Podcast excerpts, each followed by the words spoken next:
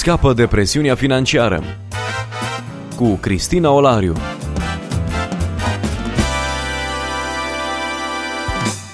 Bine v-am regăsit, dragi ascultători, la o nouă întâlnire. Împreună cu noi, pastorul Titus Păștean de la Biserica Vox Domini din Timișoara, reprezentant național Crown Financial Ministries pentru România, este prezent în studio. Bun revenit!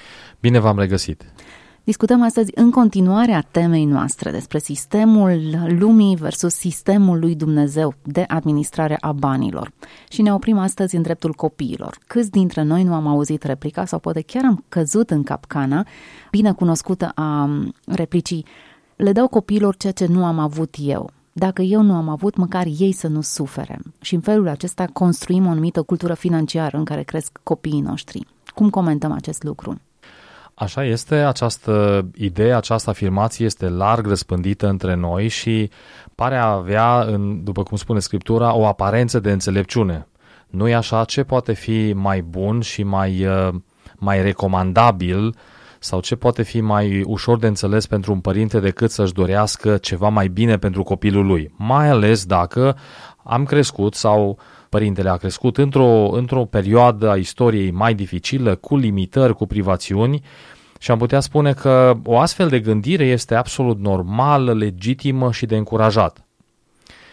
Doar că, așa cum am discutat și în alte dăți, când nu suntem perfect sau de plin conștienți de implicațiile unor uh, înțelegeri sau perspective, uh, nu, nu ne dăm seama că ele ne pot duce în viitor, dincolo de intențiile noastre, la niște rezultate greșite. Apropo de impactul unei astfel de afirmații, am ascultat zile trecute un mod a unui pastor de a sublinia acest efect al istoriei sau a încărcăturii căreia îi acordăm unei situații sau unei idei. Spunea el, de exemplu, dacă vine cineva pe stradă la tine și începe să-ți bolborosească ceva, funcție de încărcătura pe care îi dai acelui episod, vei trage concluziile. De exemplu, s-ar putea când îl auzi pe unul că vine spre tine, să crezi, să-ți imaginezi că poate este bolnav mental. Și atunci să te gândești să suni la 112. Sau, dacă ai un copil care e în perioada liceului și care învață japoneza, că vrea să dea la ceva facultate în străinătate și își repetă mantrele, își repetă cuvintele și la auzi pe unul că vorbește pe stradă și știi că copilul tău e într-o situație asemănătoare, te gândești, aha, probabil copilul repetă ceva ce trebuie să memoreze.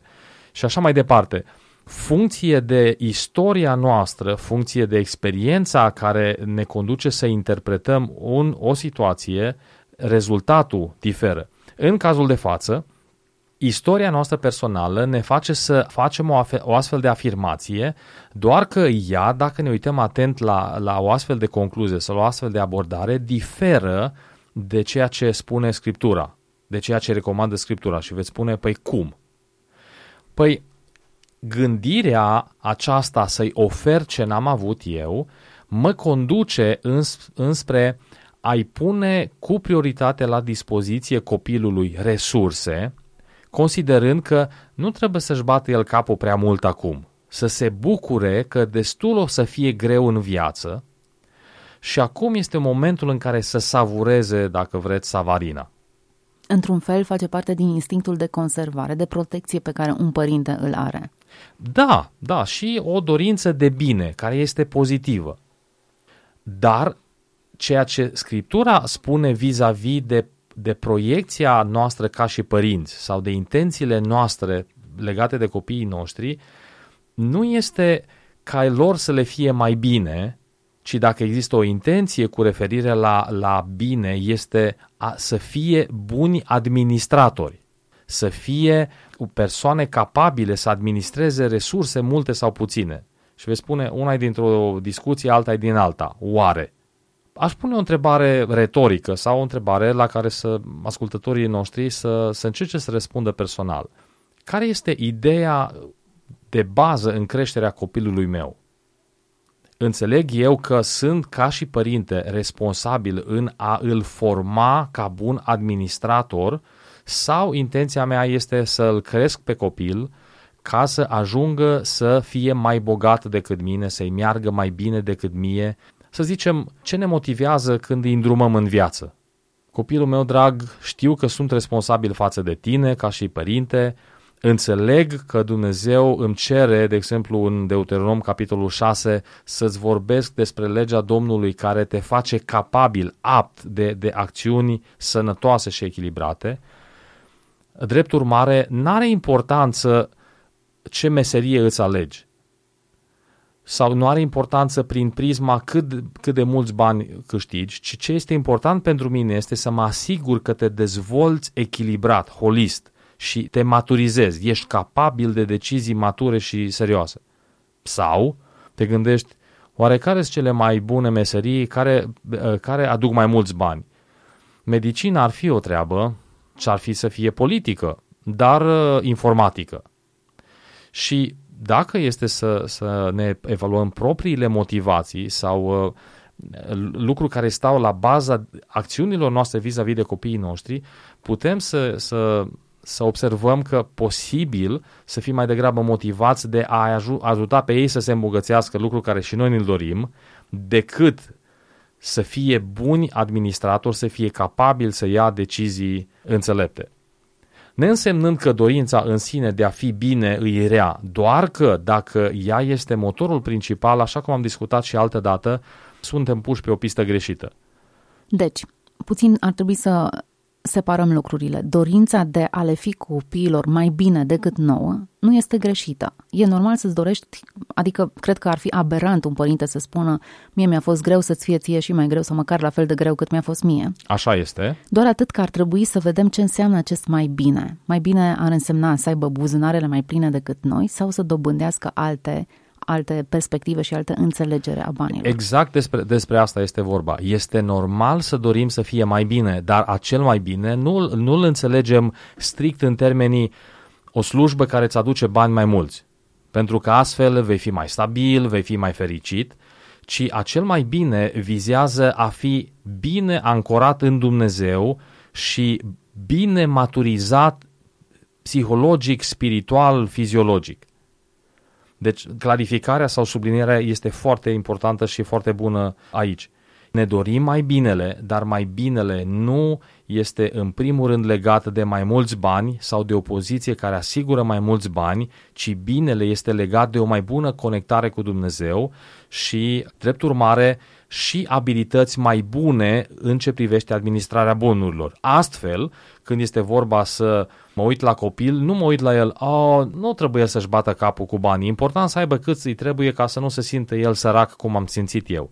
Ci indiferent cât este de mic ca și vârstă, un părinte care înțelege responsabilitatea înaintea lui Dumnezeu față de copil, va intenționa și va crea cadre de formare, inclusiv în privința financiară, învățându-l zeciuiala, învățându-l economisirea, învățându-l dărnicia, învățându-l echilibrul de la vârste fragede, nu presupunând la o să aibă el, o să dea el cu capul, o se va descurca el, ci, cum spuneam mai devreme, o educație financiară încă de la cele mai fragede vârste.